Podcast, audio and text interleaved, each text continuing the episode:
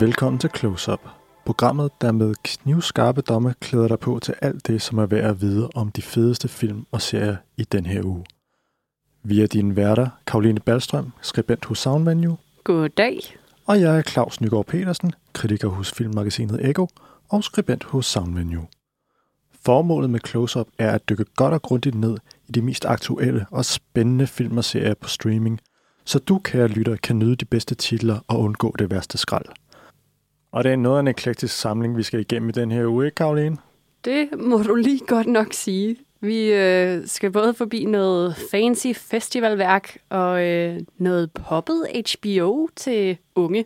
Det skal vi nemlig, Karoline. Vi skal runde den første danske HBO-serie nogensinde, Kamikaze, som vi begge to har set, og har meget stærke meninger omkring, vil jeg nok øh, sige. Ja, altså, det skal man jo have. Men, men den her, den får øh, virkelig noget frem i, især mig. Og så skal vi runde nok den største og mest kontroversielle filmoplevelse, der kommer i biografen i den her uge. Guldpalmevinderen fra Cannes Festivalen i sommer. Den udfordrende og vilde titan, som blandt andet pøder på en kvinde, der har sex med en bil. Ja, det deler ikke alene vandene herhjemme. Det har virkelig også udfordret Frankrig. Men før vi når så langt, så skal vi lige runde den danske filmfestival Copenhagen Pix, der i øjeblikket kører med deres weekendprogram, hvor man på fem dage kan opleve hele 40 film rundt omkring i de københavnske biografer og i Aarhus. Og vi skal kigge lidt på, hvordan det egentlig står til for festivaler anno 2021. Det bliver en lille smule af en alvorlig snak, for øh, er der overhovedet brug for de her festivaler længere? Hvad er deres funktion? Og er det her program, som Copenhagen Pigs de liner op med i år, er det overhovedet godt nok til at lokke andet end sådan nogle kult-entusiaster som øh, du og jeg, Claus, og andre arthouse-fans ind i biografmørket? Har Copenhagen Pigs i virkeligheden ramt helt forkert i år? Det er det store spørgsmål, og lad os da endelig komme i gang med det.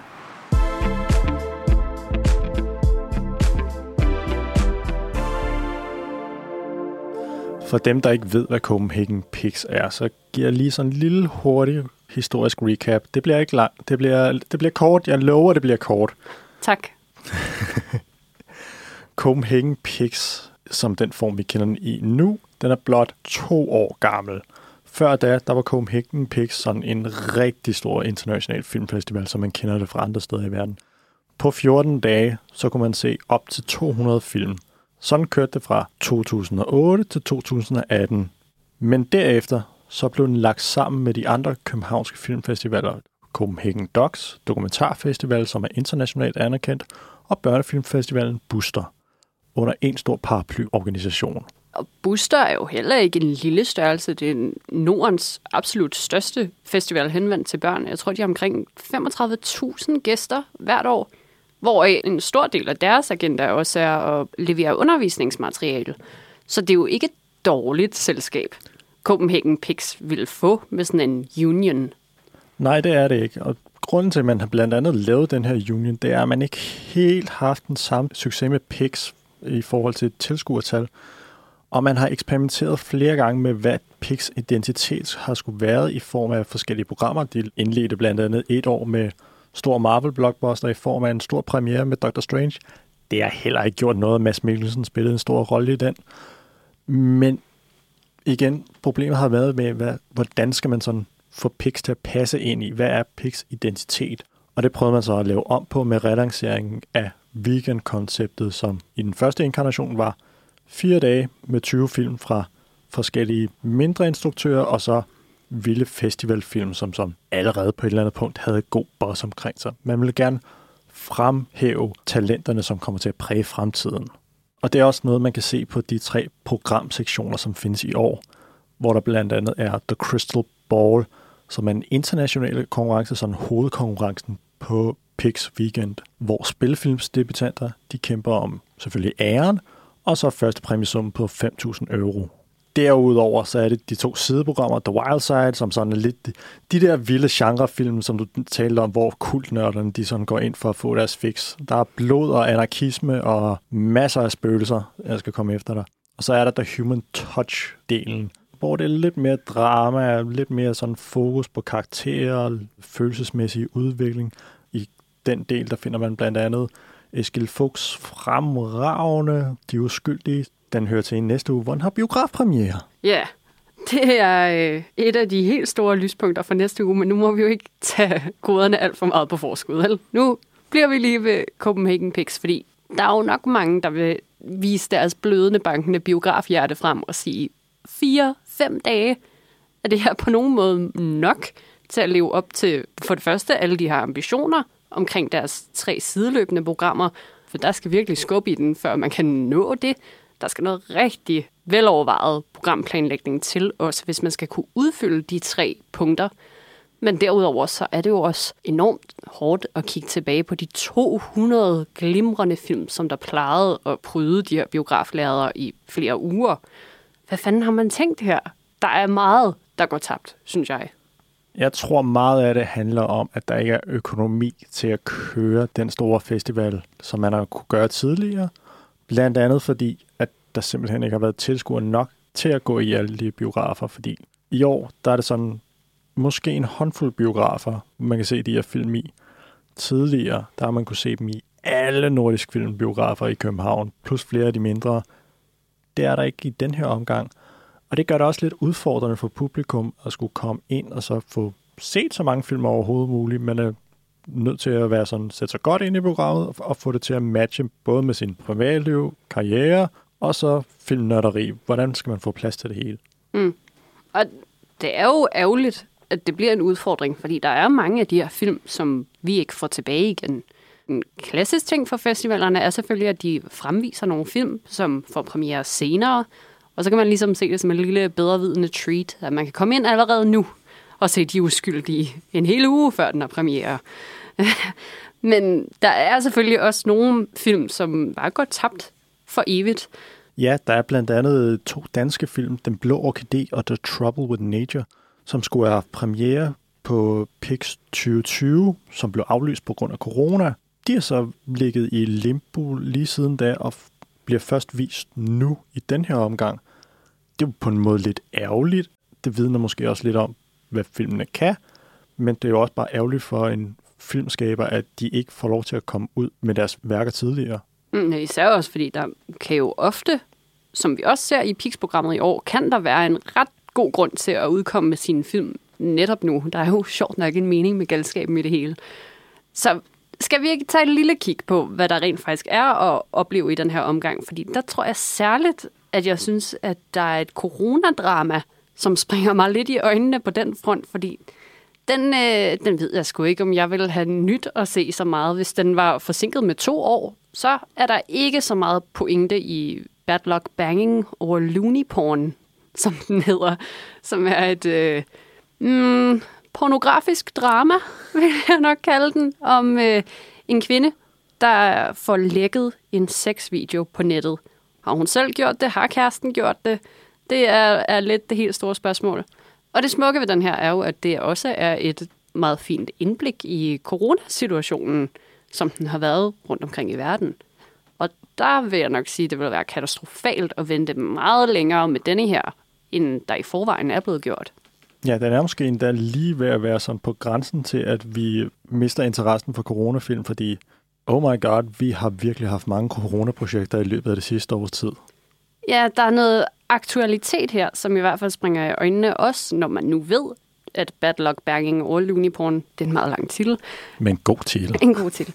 Men når man nu også ved, at den har haft premiere før i andre lande, den har turneret på diverse festivaler. Man føler lidt måske, at Pix tager det dårlige slik i nederst i blandt selv posen, ikke? Altså, Ah, den vandt altså på Berlinalen tilbage i januar. Så Jamen, det, det, så det... kunne vi da have set den noget før. Berlinalen har også en online distributionsplatform, som man kunne betale for at, at se filmen på, og hvis man netop går til sine festivaler for noget aktualitet, så slæber Pix her. Men det er jo også en uh, festival. Appellen det er, at man bliver udsat for nogle ting, som man ikke normalt vil se i biograf, fordi hvad er chancen for, at du vil se det her romanske satire, pornografiske drama hvis altså, den bare gik i biografen. Nu sagde du, du sagde det magiske ord porno, så chancen ville måske være der, fordi den her er enormt provokerende og grænseoverskridende i sin meget eksplicite adfærd. Åbningsscenen er den her lækkede pornofilm, hvilket er et enormt behageligt greb, fordi så ved vi præcis, hvor slemt det, der foregår på videoen, det er. Og vi forstår derfor hendes omverdensreaktion, når de ligesom kommer på nakken af hende for det her. For desværre, så er hun jo øh, skolelærer. Og sådan nogle øh, 12-årige knægte der, de kan altså godt finde ud af at google sig frem til ting og sager. Så det er ligesom hele problematikken i den her film. Kan man fortsætte sin karriere med en lækket video, eller ej? Mm. Du påpeger noget ganske interessant, det der med, at bare alene det der koncept omkring den, den starter ud med porno, at det er nok til sådan at fange interessen, men det er jo også noget, som de her festivaler, de er med til. De er med til at brede ordet omkring de her kontroversielle film. Vi kommer til at snakke om Titan senere. Sidste år, der havde vi jo Parasite, som jo helt klart skylder en stor del af sin søg til, til den store hype, den fik med sig fra Cannes, hvor den jo blev udråbt som the next big thing. Også Lars von Triers film, de har jo også nyt utrolig godt af, at de har haft et festival run, før de kom ud i bred befolkning, og Lars von Triers navn er jo et eller andet sted også blevet skabt på grund af festivaler. Men hvis vi kigger på nogle af de andre film, som også er på, så finder vi jo også nogle forholdsvis store film. Vi har blandt andet Sean Baker, der lavede den fremragende Florida Project og Tangerine. Han er aktuel i dette års udgave med øh, sin øh, film om en øh, falderet pornostjerne, som prøver at tilpasse sig livet som almindelig menneske i Red Rocket. Ja, den er der jo øh, mildest talt stor hype bag. En anden film, som der også mildest talt er rimelig øh, solid hype bag, er jo en, et dansk indslag. Du, mm. som er i himlen, er en debutant lige frem. Thea Lindeburg. Filmen blev vist tidligere i år på San Sebastian Festivalen, hvor Lindeburg blandt andet vandt for bedste instruktør og hovedrolleindhaver Floria Ophelia Hoffmann Lindahl delte prisen for bedste skuespiller sammen med ingen ringer end Hollywood-stjernen Jessica Chastain. Ja, ja. Altså, det kan sgu noget. Chastain var selvfølgelig nomineret for Eyes of Tammy Faye, som også er blandt den helt store Oscar-hype i år. Så altså, der er måske noget at, at komme efter. Jamen, forventningerne bliver sat lidt højt op, når man hører om en øh, film, som har et godt festivalry. Igen, vi er tilbage ved det Parasite-ting det kan noget. Det kan skubbe en film, som måske ellers ikke vil få så meget opmærksomhed. Det kan skubbe den fremad. Det er jo også hele konstruktionen omkring festivaler, at godt nok kan de ligge enormt spredt ud over øh, et år, men generelt så er der jo tradition for, at de kommer før de helt store prisuddelinger, som der jo også er enormt meget økonomi bag, så det hele skal jo ligesom gå op i en større enhed altså, festivaler er et sted, hvor du kan promovere de nye, færdige film, få den fremvist, men det er også stedet, hvor du samler penge ind til næste omgang. Det er der, hvor castingrygterne begynder at svire, og du får skabt den første boss omkring dit kommende projekt. Det er gratis omtale. Det er millioner at spare. Derudover så er det også stedet, du finder din distributør, kan sælge dit færdige projekt, som ikke har en fastsat premieredato endnu, skal du sælge den til Netflix? Det er der jo mange gode grunde til. Skal du over mod noget focus features? Hvem tager den? Hvem fører den videre? Hvem har lyst til at bakke dig op fra nu af? Mm. Det er sjovt, du nævner Netflix, fordi det er jo også en af de ting, som på en måde tror festivalerne med, at streamingtjenester, de udbyder film i en absurd stor grad. Og der er mange af de her små film, som vi også finder på festivalerne, som i andre sammenhænge måske vil finde vej over til streaming, hvor der til gengæld så vil være et større publikum. Og man kan jo se, at uh, Cannes Festivalen har haft et meget, meget stort beef med Netflix, hvor de ikke rigtig har kunne blive enige om, hvorvidt filmene skal vises, i hvert fald i konkurrencen. De vil gerne vise dem uden for konkurrence. Det er en helt politisk fransk ting, som vi kommer ud i, som er meget lang og kompliceret at skulle igennem. Så det tager vi på et andet tidspunkt, hvor det bliver mere aktuelt. Åh, oh, den klarer du bare helt selv, den der, Claus. Jamen, jeg, jeg, jeg padler og padler i min lille kano ned ad det franske. Ja, det er god tur til dig. Nå, jamen, du har ret. Der, der er en helt øh, politisk arena omkring, hvorvidt streaming skal have lov til at deltage på lige fod i konkurrencerne. Om, om man er på det ene hold eller det andet, så må vi jo bare erkende, at hvis man er en filmfestival, der hårdnakket holder sig til, at film er det eneste rigtige medie og at det skal ses i biografen, så får man en træls fremtid. Hvad tænker du kunne være nogle løsninger på, at man undgik en uh, træls fremtid som filmfestival? Jamen, altså, der, der er nogen, synes jeg, som allerede ligesom har grebet til den og kører i den måske mest holdbare retning. Tribeca, filmfestivalen, har jo blandt andet kørt med at have spil på deres program i godt og vel et årti. 10. Øh, og Sundance har også fulgt lidt op og, og inkluderer VR, altså virtual reality oplevelser i deres program. Og jeg tror ikke, at vi kommer uden om hele den her serielle tilslutning særlig meget længere. Det er nok naivt næsten at udelukke det største audiovisuelle medie, som jo må være serier. Så jeg tror, at øh, man skal til at omlægge, hvad man godtager for at være film, og hvad der er værdigt til at konkurrere side om side med det. Mm. Interessant øh, tanke, og du nævnte også tidligere, at Berlinalen de havde kørt et online-program, fordi der var noget corona, som gør, at man ikke kunne holde den fysiske festival lige den aller værste coronabølge nede i Tyskland. Er det også en mulighed, at man på den måde kan køre online filmfestivaler? Altså, det er den demokratiske løsning. I det hele taget det med, at det er en Aarhus og København ting i sig selv, altså PIX, det gør mig meget vred for nogle andre områder end bare lige vores to største byer. Det er ikke måden, du får folk væltet bagud og får spredt den overraskende oplevelse. Der bliver nødt til at være en online pendant til det her også. Øh, jeg kan godt se, at der er nogle titler, som kan være eksklusive, øh, fordi film skal opleves i biografen. Men jeg synes ikke, det er holdbart at gøre andet end at måske også slå sig sammen med nogle andre festivaler og lave en stor forenet platform. Og man kan kun drømme om den dag, hvor filmfestivaler der også bliver tilgængelige for folk, bare folket i al almindelighed på nær den lille by, som man bor i.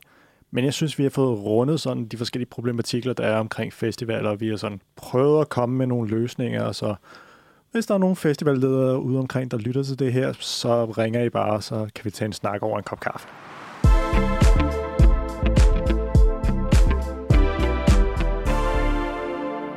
Det var jo egentlig meget godt, at vi fik alt det med festivaler på plads, fordi du kan næsten ikke sige Titan, som er vores næste film i programmet her, uden at sige festival også. Det er jo nok den mest hypede film i år. Spørgsmålet er, lever den her franske lille perle op til alt det, der bliver sagt om den? Jeg synes, vi lige skal tage et uh, trailerklip her, som på perfekt vis viser, hvor provokerende en tilgang Titan har, også til sig selv. For hvad vi skal høre her er intet mindre end en ret lang Red Band trailer, som kun indeholder musik og dunkle lyde.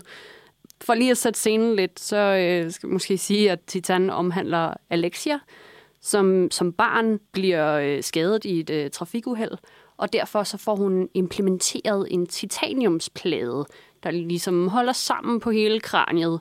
Og med mindre, at hun skulle få sig et ordentligt stød, så burde den her for livet klare at holde sammen på hendes øh, hjerne, hjernenerver og i det hele taget bare holde hende i live. Så hun er rimelig glad for den her titaniumsplade, som hun også øh, eksponerer ret flot ved sådan et særligt undercut i sit hår. Hun er glad for sit øh, metal, og hun er faktisk også glad for den bil, der ligesom har let hende til den her skæbne. Lad os lige lytte lidt til Titanen.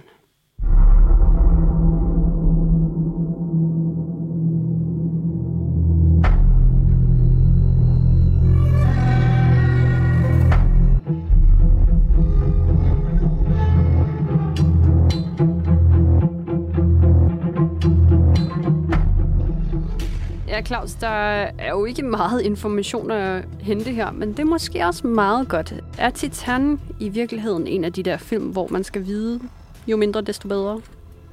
Det har du meget ret i. Øh, og der er også den her sådan, det er en meget stemningsfuld trailer. Du kan sådan nærmest, bliver nærmest forført i det. Og Titan starter også ud på den her sådan meget forførende måde, efter vi sådan lige er kommet forbi den del, hvor Alexia hun kommer til skade i et biluheld og får indopereret den her plade her. Så springer vi lidt frem i tiden til, at Alexia er blevet en voksen kvinde. Det må du nok sige. Fuld voksen. Fuld voksen og meget, meget øh, god til at danse på øh, toppen af en bil i ført meget, meget lidt tøj.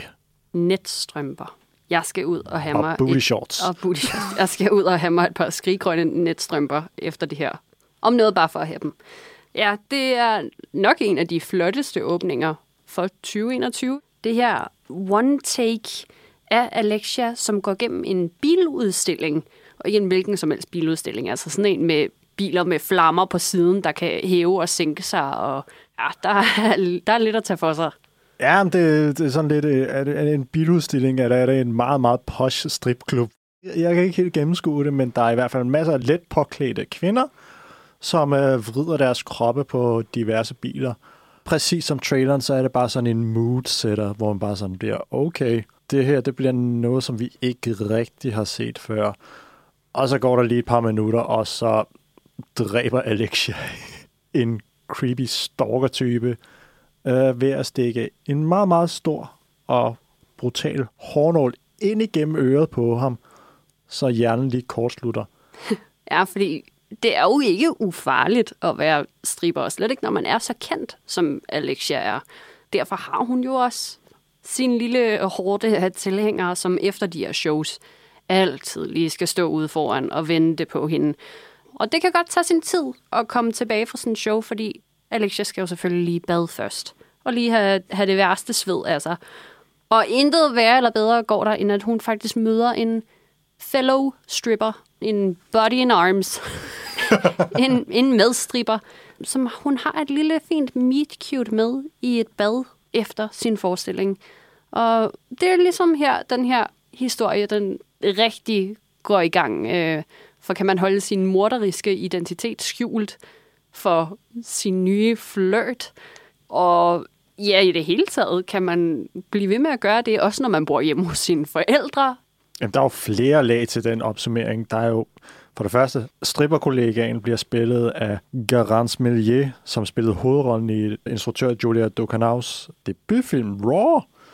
Og så forholdet mellem forældrene, det er også meget... Øh, hvordan siger man det på en god måde? Det er meget, øh, det, det er meget kompliceret. Ja, det er rimelig præget af, at øh, faren ligesom var del eller skyld i den trafikulykke, som gjorde, at Alexia i sin tid blev nødt til at få den her titaniumsplade i hovedet. Hun har hverken tilgivet ham det, men han har til gengæld også samlet op på, at efter den ulykke, så er der altså sket noget med hans datter. Der er nogle meget ubehagelige og akavede scener, hvor de er i samme rum, men fuldstændig ignorerer hinandens eksistens. Den eneste, sådan, virker som om den eneste grund til, at de sådan har nogen form for interaktion, det er på grund af moren, som de begge to sådan kommunikerer med på forskellige måder. Mm. Altså, ikke helt, at jeg blamer den her far, for der er bare noget over Alexia, som gør, at du ikke kan behandle hende normalt. Agas Rosell, som spiller Alexia, giver også bare sådan en fremtoning på skærmen af, at hun er et eller andet rovdyr, der kigger dig lige i øjnene, og hvis din hud ikke begynder at krybe på dig, så er der et eller andet sådan basic nature instinct, som har sprunget din generation over, eller sådan noget, fordi det er meningen, at du skal få nøjeren på, når hun kigger på dig, for der er et eller andet inde bag hendes ellers meget smukke blonde lokker, som bare beder dig om at løbe i den anden retning. Der er en hårdhed, sådan en udefinerbar hårdhed. Det, du taler lidt som om, vi er ude i noget sådan, enten så kan du blive, blive og så slås med hende, eller også så skal du bare stikke af, fight or flight. Øh, og de der gyldne lokker der, vi skal, ikke lige, vi skal ikke komme nærmere ind på, hvordan de forsvinder, men de ryger på et tidspunkt, og så udgiver hun sig for at være en brandmands forsvunden søn. Så det her androgyne look, som hun ellers har, det bliver kamufleret bag tons tungt tøj og en brækket næse. Nok en af de mest ubehagelige næsebrækningsscener, jeg har set i lang tid. Ja, for hun er villig til at gøre lidt af hvert for ligesom at holde folk hen. Selvfølgelig skal hun ikke for de her mange mor, hun bare sådan rimelig standard foretager sig i løbet af en uge. Dem skal hun jo ikke have på nakken. Men samtidig er det også bare hele det her spil i, ligesom at holde folk hen. Og hun er øh, den vildeste løsløgner nogensinde. Men øhm, det er også dybt fascinerende. Altså, der er noget nærmest en catch me if you can over hendes måde at være opfindsom og tvinge folk ud i ikke, øh, ikke engang at kunne stole på sig selv og deres dømmekraft længere. Det er meget fascinerende. Hvis vi lige vender tilbage til det, vi sagde i starten med, at det var en festival, darling, hvad tænker du så, at det her det har gjort for dine forventninger især til den her film? Det er jo uundgåeligt ikke at blive nysgerrig, når folk begynder at viske titanen, for der er sådan en helt mærkelig stemning over den. Man skal ikke snakke for meget om den, man vil gerne vide lidt alligevel, og så er der noget ærefrygt i den. Øh, jeg kan huske, at jeg læste på et tidspunkt, at ved dens øh, nordamerikanske premiere på Toronto Film Festival, så var der en i publikum, som besvimede. Ja, men kanadierne er også lidt svage på det punkt, åbenbart, omkring Dukanors film, fordi da ens første film havde premiere for nogle år siden i Canada, der var, blev der altså tilkendt ambulancer og alt muligt, gik rygterne på. Okay, det kan godt være, men du må også give mig ret i, at der er nogle øjeblikke i løbet af Titan, hvor man får det en lille smule dårligt, og man har lyst til at kigge væk. Den eneste grund til, at man bliver hængende, for mit vedkommende, var især i en badeværelsessekvens, hvor hun bliver nødt til at forklæde sig selv øh, med noget selvskade. Altså den eneste grund til, at jeg blev hængende og ikke gemte mit hoved i en jakke der, det var, at jeg blev nødt til at se, hvordan de løste det.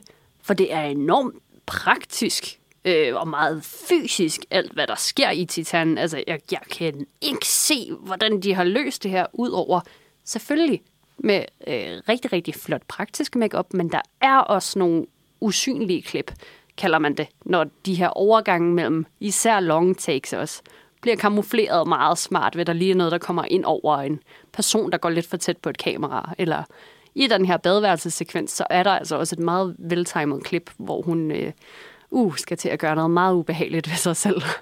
Bliver det chok på chok, når der kommer sådan nogle ubehagelige sekvenser? Vi har set det i andre film, som for eksempel øh, The Human Centipede, som bare er et vedstykkeligt monstrum, hvor mennesker bliver opereret sammen, så de er en tusindben. Men det er jo sjovt. altså, det er jo, det er jo det, fedt. Det er fedt, klamt. Uh, kært barn har mange navne. Men bliver det chok på chok her i Titan? Mm. Eller chok for chok skyld? Jeg vil ikke direkte sige, at det er chok for hype skyld, men det er i hvert fald hype på bekostning af chokket. Øh, jeg ved ikke, hvor meget man ville tale om den her, hvis det ikke var, fordi der var så eksplicite sekvenser i den. Selvfølgelig også alene hendes sådan, afklædte natur, i det hun er striber, og hun har nogle meget intime forhold til de biler, hun danser på. Um, Jeg vil bevæge os over i body horror-genren, hvor øh, den menneskelige krop øh, fusionerer med mekanik, kan man vel nærmest kalde det. Mm-hmm. Um, og jeg, jeg ved ikke, øhm, hvor meget hype der vil være omkring den her. Hvis ikke det var, fordi den viser noget meget nyt. For mit vedkommende må jeg måske sige, at jeg synes ikke, den går langt nok. Altså, den vil simpelthen ikke gå over i historien for mig på samme måde, som Parasite gjorde det. Selvom at de på nuværende stadie nærmest har identisk hype. Jeg tror faktisk, at for mig så havde Parasite en større hype, men det er interessant, at du nævner den, fordi Titan er jo Frankrigs Oscar-kandidat for bedste udlandske spillefilm. Kommer den til at ride på samme succesbølge, som Parasite gjorde? Altså, det er meget muligt, men så alligevel ikke. Må vi ikke bare erkende, at selvom jeg personligt ikke synes, den går langt nok, så er den alligevel for ekstrem til Hollywood. Det har du ret i. Der, jeg ved ikke, hvordan Hollywood kommer til at reagere på at se en kvinde have sex med to-tre biler, og så af en eller anden grund, så begynder der at flyde olie ud af hendes øh, krop. Øh. Altså, det er måske ikke så mærkeligt. Den synes jeg næsten, hun skulle have set komme. altså, ej, for mig er det selvfølgelig dybt chokerende at se. Det er med vildt. Men hvis du gør sådan noget, ikke, så må du også lige leve med konsekvenserne, tænker jeg. Noget, jeg til gengæld tror, Hollywood kommer til at reagere positivt på, er Titans måde at belyse machokultur. Bare i det hele taget. Altså selvfølgelig har vi det her øh, nærmest lidt en parodi på The Male Gaze i det her lange åbningsskud, som følger Alexia igennem den her biludstilling, som vi også nævnte i starten. Men det nærmer også vinklet på de ret klamme typer, som står og kigger på hende. Selvfølgelig er hun i fokus, men man kan heller ikke glemme den der ring af mænd, der står omkring hende og vil have autografer bagefter, og nærmest lidt beder om det, når de bliver nakket efterfølgende, fordi de er for creepy i det hele taget. Så tror du ikke, øh, der kan være nogle point at hente i forhold til deres parodi af The Male Gaze? Jo, og så også det, du nævner med parodien på machokulturen. Vi har også øh, hele den del af historien, hvor hun er blandt brandmændene, som jo også bare bliver nærmest portrætteret som de her testosteron neandertalere, som hopper rundt i ringen, når, der, når de hører musik, og fuldstændig sådan, ølfis og hornmusik. Ja. øh, hvor der er en meget, meget sjov kontrast med, at hun skal jo udgive sig for at være en mand, men hun har stadig den her sådan androgyne, lidt feminine attitude, som gør, at man sådan kigger lidt på hende, og især i en sekvens, hvor man sådan tænker, wow, det er en... Øh, Det er en Det flot mand, det det er der. en meget lækker dude, der kan noget med sin krop, som jeg føler mig meget tiltrukket af. Ja. det er et gyldent øjeblik, når det også går op for de der andre brandmænd, at sådan, den her person begynder at røre noget i mig, som jeg virkelig gerne vil kæmpe imod. Men det kan jeg ikke, fordi det... vedkommende er bare, bare for lækker, altså. Jamen, det er sjovt at se på de forskellige an- ansigter, der bliver jo vist flere forskellige. Der er nogen, der sådan er helt sådan, øh, nej tak, og så er der nogen, der sådan bare står med sådan, åh oh, hej. Men det er nice som publikum også bare fuldt ud at kunne være med på den. Altså, om hun er mand eller kvinde, er man jo dybt forgabt i hende hele vejen igennem. Der er noget meget fascinerende ved den måde, den sådan leger med køn og kønsroller og machokultur. Men vi har også været lidt skeptiske omkring, hvor vild den egentlig er, på trods af en meget stor hype. Så hvis vi går over i stjerner, hvad udmunder det sig så i? Jeg vil godt smide fire ret positive stjerner efter den. Jeg kan godt lide den. Jeg kan godt lide måden, den er filmet på, og jeg synes, skuespillet sidder lige i skabet. Men hvis den skulle blive med mig, og hvis jeg skulle ligge og tænke på den om natten, og hvis jeg skulle være ilde til mode, når jeg satte mig ind i en bil, så skulle den være gået det længere. Så smuk og skøn som hun er, så synes jeg også, hun er en enormt svær karakter at arbejde med.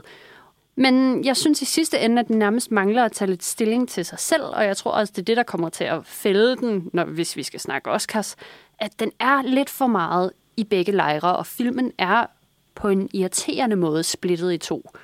Og det er der selvfølgelig også noget stort symbolsk over, hvis man sammenligner øh, Alexia som karakter, men den bliver for opdelt. Er du enig? Jeg er fuldkommen enig, og du tager ordene ud af munden på mig. Det Yes, er, man. Stor dag. den er meget opdelt, og det er overgangen mellem de to dele, og så måden, den skal arbejde sig hen imod slutningen, som sådan flyder lidt. Det er som om, den sådan har en idé om, hvor den vil ende, men hvordan den skal komme derover på en god måde, den kommer ikke rigtig igennem. Der er blandt andet en brandmandskarakter, som man sådan tror kommer til at spille en rolle, men som så lige pludselig fiser ud i absolut ingenting. Hvis du bruger tid på en person på den måde, så er du også nødt til at arbejde noget mere, og ikke bare sådan, nu er du væk. Så jeg giver den selvfølgelig også fire stjerner.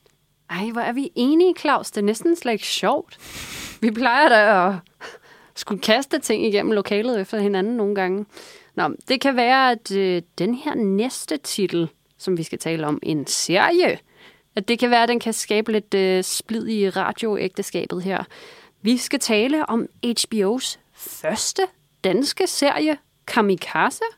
Og jeg må personligt sige, at jeg synes, det var på tide, at HBO de fik råbet neglene, for Netflix har altså været i gang i et godt stykke tid med det danske. Der er selvfølgelig både The Rain, men så også Kastanjemanden, som jo tog efteråret med storm herhjemme. Så at øh, HBO nu også med HBO Max-lanceringen selvfølgelig begynder at kaste noget kærlighed efter Danmark, ud over castings i Vikings. Det var vist nok lidt på tide. Men før vi lige kommer i gang med sådan den store snak omkring Kamikaze, skal vi så ikke lige tage en bid af traileren for sådan lige at få sat stemningen fuldt ud. Det, du skal høre her, er vores hovedperson Julie, som forklarer om et før og et efter, hun har fået en sms fra sin far. Det særlige ved den her sms er, at han sender den i det øjeblik, han, Julies mor og Julies bror sidder i et fly, som styrter ned i Afrika. Der er et før og et efter i alt. Don't be across Men skal, jeg vil egentlig også bare fortælle, at vi, øh, vi tager videre i dag. Jeg savner dig. I've just gotta let you know. Klokken 16.02 fik jeg en besked fra far.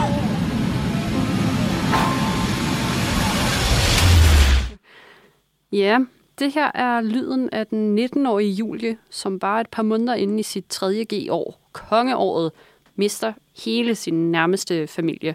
Og det må jo komme som et chok for alle, det her. Men øh, Julie om nogen har levet en rimelig beskyttet tilværelse indtil nu. Og måske rammer det, det hende derfor lidt hårdere, end det ville for det gennemsnitlige menneske. Ja, hun har ikke været vant til at møde modgang i sit, øh, lad os sige det på en pæn måde, rimandsdatter influencerliv, hvor alt bare har været medgang, øh, panje og fester. Julie er nemlig influencer på Instagram, hvor hun har godt 150.000 følgere. Det øh, svarer sig altså til nogle af de absolut største private Instagram-kontorer, vi har her i, i Danmark. Men den del af hendes liv, den bliver jo fuldstændig sprængt væk, da hele familien dør. Fordi, hvad fanden skal hun nu gøre? Og man fornemmer tydeligt, at nu føler hun ikke rigtigt, at der er noget af substans i hendes liv. Men hvor Instagram-agtigt er det lige sagt, det der. Det går op for hende, at hele hendes liv er uden indhold, hvis hun ikke har dem nærmest. Det er en metakommentar. ja. Julies venner er heller ikke egentlig særlig øh, hjælpsommelige i alt det her. Selvfølgelig går det op for Julie, at hun samler regningen op, når de er ude og spise frokost på Café Victor, og at de ikke rigtig er der, så snart hun ikke begynder at være sit sjove jeg længere, som gider at hoste fester og den slags. Og et terapiforløb hos øh, en øh, lidt særpræget terapeut, øh, spillet af Anders Madsen, giver heller ikke rigtigt det store fremskridt, så Julie øh, finder sin egen løsning på det tomrum, hun får i sit liv. Hun beslutter sig simpelthen for at flyve rundt i verden, flyve, flyve, flyve, indtil hun lige pludselig rammer det fly, som styrter ned. For hvis øh, det var sådan, forældrene og brugeren de forlod verden, så har Julie i hvert fald tænkt sig at følge efter. Og det leder os jo hen til måden hele Kamikaze egentlig er bygget op på, for enormt meget af serien foregår jo i flashbacks og flash forwards, altså spring frem i tiden, som viser Julies proces med, at hun ligesom beslutter sig for at begå selvmord på den her meget øh, specielle måde, men også et kig frem i tiden, der viser, hvor langt ud hun netop kommer i sin søgen på det her perfekte, nedstyrtningsklare fly. Fordi det går ligesom op for hende, at det er så utroligt usandsynligt at styrte ned med et fly. Så derfor bliver hun jo nødt til at tage sagen i egen hånd. Altså, som en med flyskræk her, så frygtede jeg hver eneste gang, hun skulle træde ind i det der fly der, så var jeg overbevist om, nu var det nu, men nej, der kommer ikke noget. Og i stedet så følger vi hende på de her små eventyr, der kommer i de forskellige lufthavne, hun øh, bruger sin tid i, mens hun øh, venter på at skifte over til et andet fly. Og så på de øh, impulser, hun lige pludselig får i løbet af sin rejse, hvor det der med bare at sidde i et øh, flysæde, det bliver lidt monotont, og man sådan får lyst til at prøve sådan forskellige ting rundt omkring. Blandt andet kan man jo lige pludselig få lyst til at have sex med en meget, meget øh, lækker øh, sydkoreansk øh, skihopper. Så vi tager da lige et smut til Seoul og lader som om, vi er en norsk journalist, der gerne vil interviewe ham, og måske også gerne lige have et par dage i kødligt selskab. Som du kan sige det. Oh, jeg synes, det er meget fint egentlig at følge hele hendes psykiske forløb også gennem flyrejser hvor hun kan jo ikke rigtig ryste den her rimandstilværelse af sig til at starte med, hvor vi følger hende hjem en montage også, hvor hun starter på første klasse med champagne og bare sidder og venter behageligt på døden. Men som tiden jo ligesom går, og hun får det værre og værre, der ser vi også bare, at hun sådan ryger ned på monkey class til sidst, ikke? hvor man sidder helt nede bagerst i flyet, og der er ikke engang plads til en taske det er ret tragisk at følge så ung en kvinde på rejse, som er så målrettet mod døden. Mm. Et aspekt, som også bliver belyst i Erland Loos bog Muleum, som øh, serien bygget på. Og det er jo interessant med, at man satser så massivt fra HBO på netop den her serie, fordi det er jo et eller andet sted den store serie, den første danske HBO-serie nogensinde. alene ud fra traileren, hvis man er lidt til Gossip Girl, og se nogle venner, der forlader en, så snart du er i knibe, og hvis du i det hele taget kan lide at scrolle på Instagram, er det her jo den perfekte serie.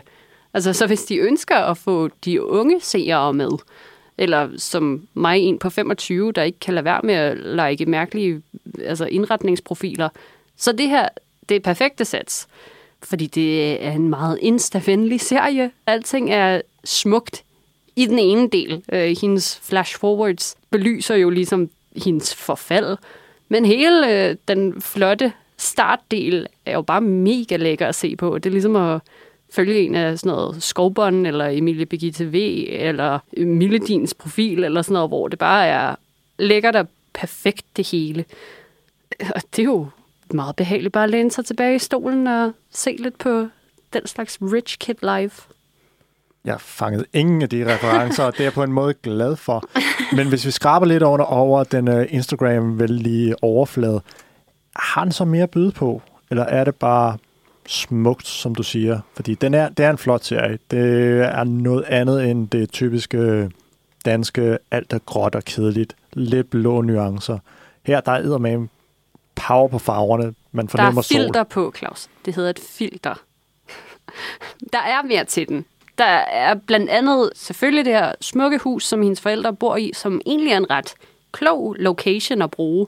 Der kan vi også ligesom se, hvordan ting bliver mere og mere rodet til, fordi der er ikke nogen til at passe på hende længere, og hun er ikke voksen nok til at tage vare på sig selv. Der er noget flot set-design i den forstand, som bare langsomt viser, hvordan hendes liv hober sig op til bare at foregå inden for de her fire vægge. Men forældrenes hus giver jo også ligesom plads til en polsk arbejder, som øh, lever under præcis de vilkår, som man forestiller sig, at en ellers velhavende familie ville byde sådan en mand. Ja, han bor sådan lidt øh, i en skurvogn og sådan får lov til at gå ind og lave deres jacuzzi. Man skulle tro, at øh, det var forældre med det moralske kompas i orden, men nej, nej, vi går efter den billigste håndværker, så vi kan beholde så mange penge som overhovedet muligt. Så begynder vi jo at krasse lidt i det, Claus. Nu bliver det bedre og bedre. til gengæld, så synes jeg, at der er noget utrolig primitivt over hele hendes psykiske forløb og hendes øh, lyst til selvmord.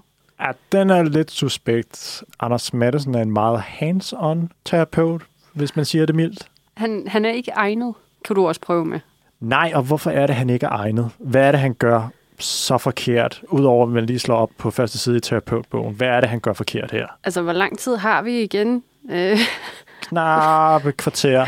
okay. Ej, men altså, where to begin? Fordi øh, Julie her er jo tydeligvis selvmordstruet, så måske han skulle starte med at, at give hende noget terapi i den retning, og ikke behandle hende, som om hun er et 10-årigt barn med et uudviklet følelsesliv. For godt nok er hun overfladisk, men hun er ikke dum. Og der er bare sådan nogle centrale ting, han skal samle op på, og så skal han lade være med at røre ved hende. Din psykolog skal ikke give dig et kram.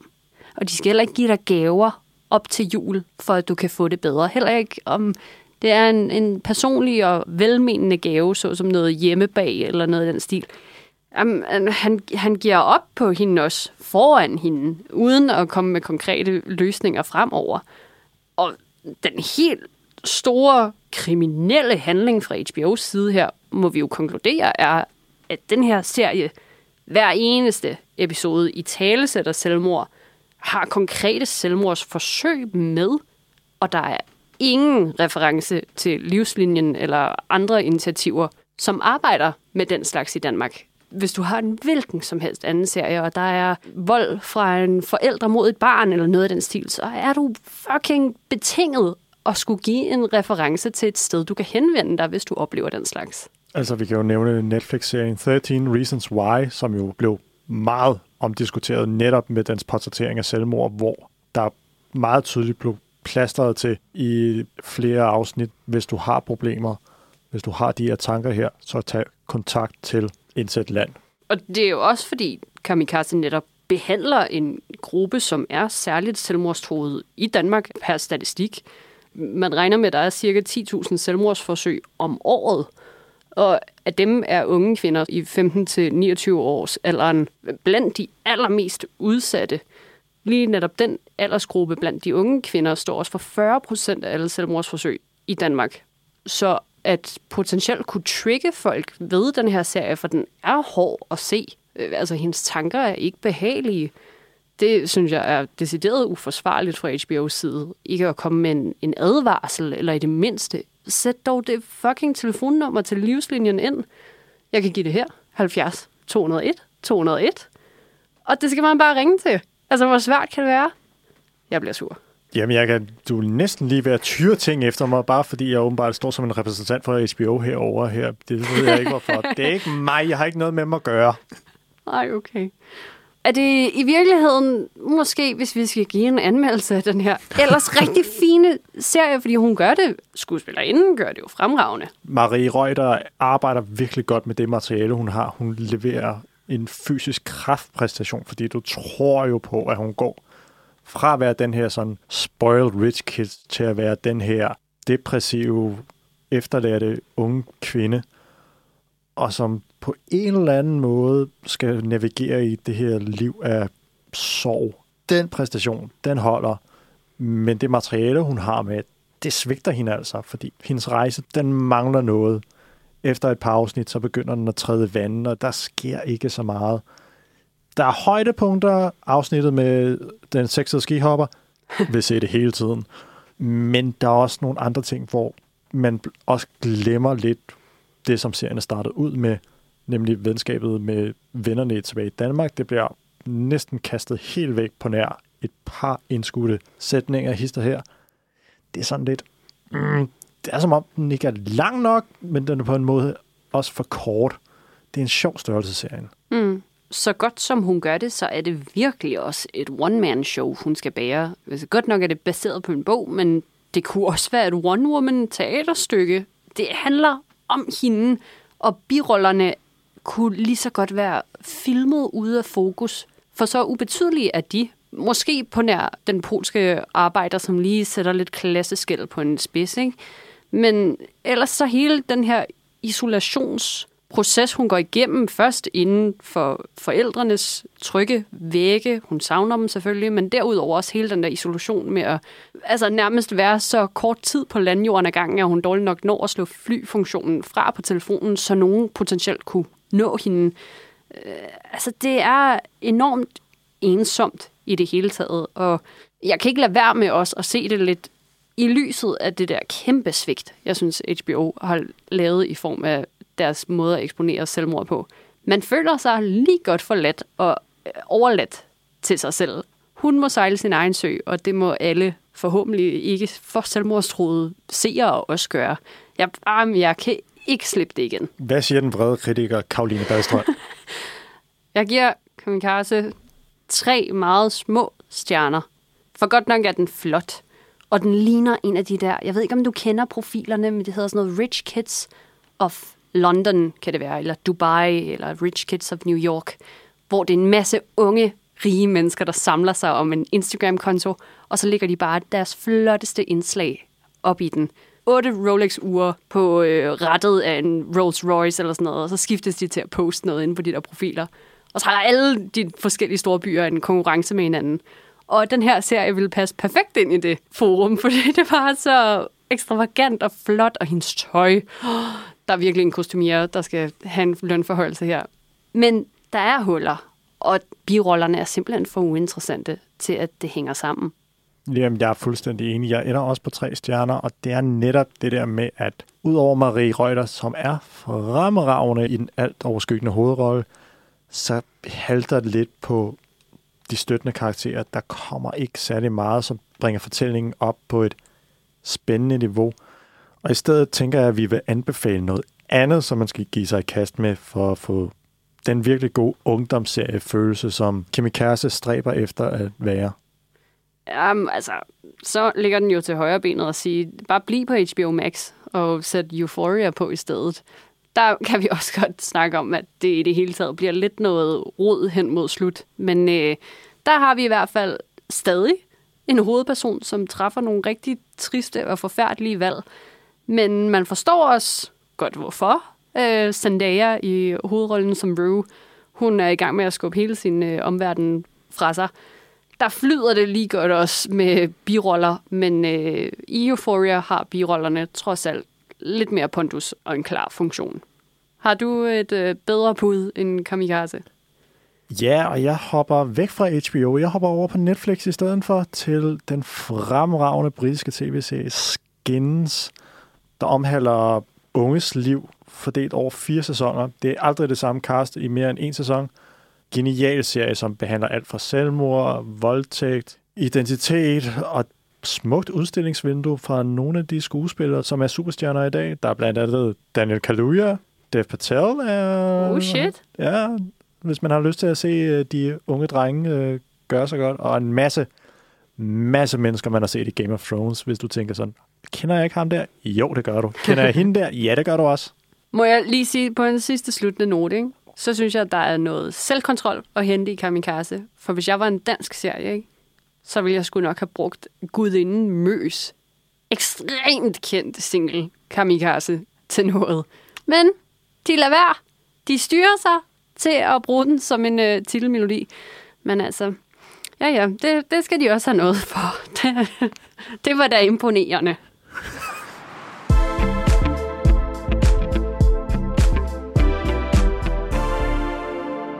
Nu har vi talt om film og en enkelt serie i dag, og en helt filmfestival, men der er jo også masser af andre ting, som er premiere i den her uge. Så lad os tage et blik på nogle af de ting, som vi ikke har nået at diskutere i dag. Ja, altså der begynder mine små Oscar-sølvklokker ding, ding, ding, også lige at ringe. Ikke? Mm. For øh, Ruth Negga har jo en fantastisk præstation, har jeg lavet mig høre i Netflix-filmen. Åh, oh, der er lige lidt konflikt der med noget Oscar-land, ikke? Men det er en Netflix-film, som hedder Passing, som omhandler lidt af et dobbeltliv. Alternativet er en film, som jeg hader noget så rus om. Den er, det er den mest ligegyldige blockbuster-film, som ikke er kommet i biograferne. Red Notice med Gal Gadot, Dwayne The Rock Johnson og Ryan Reynolds.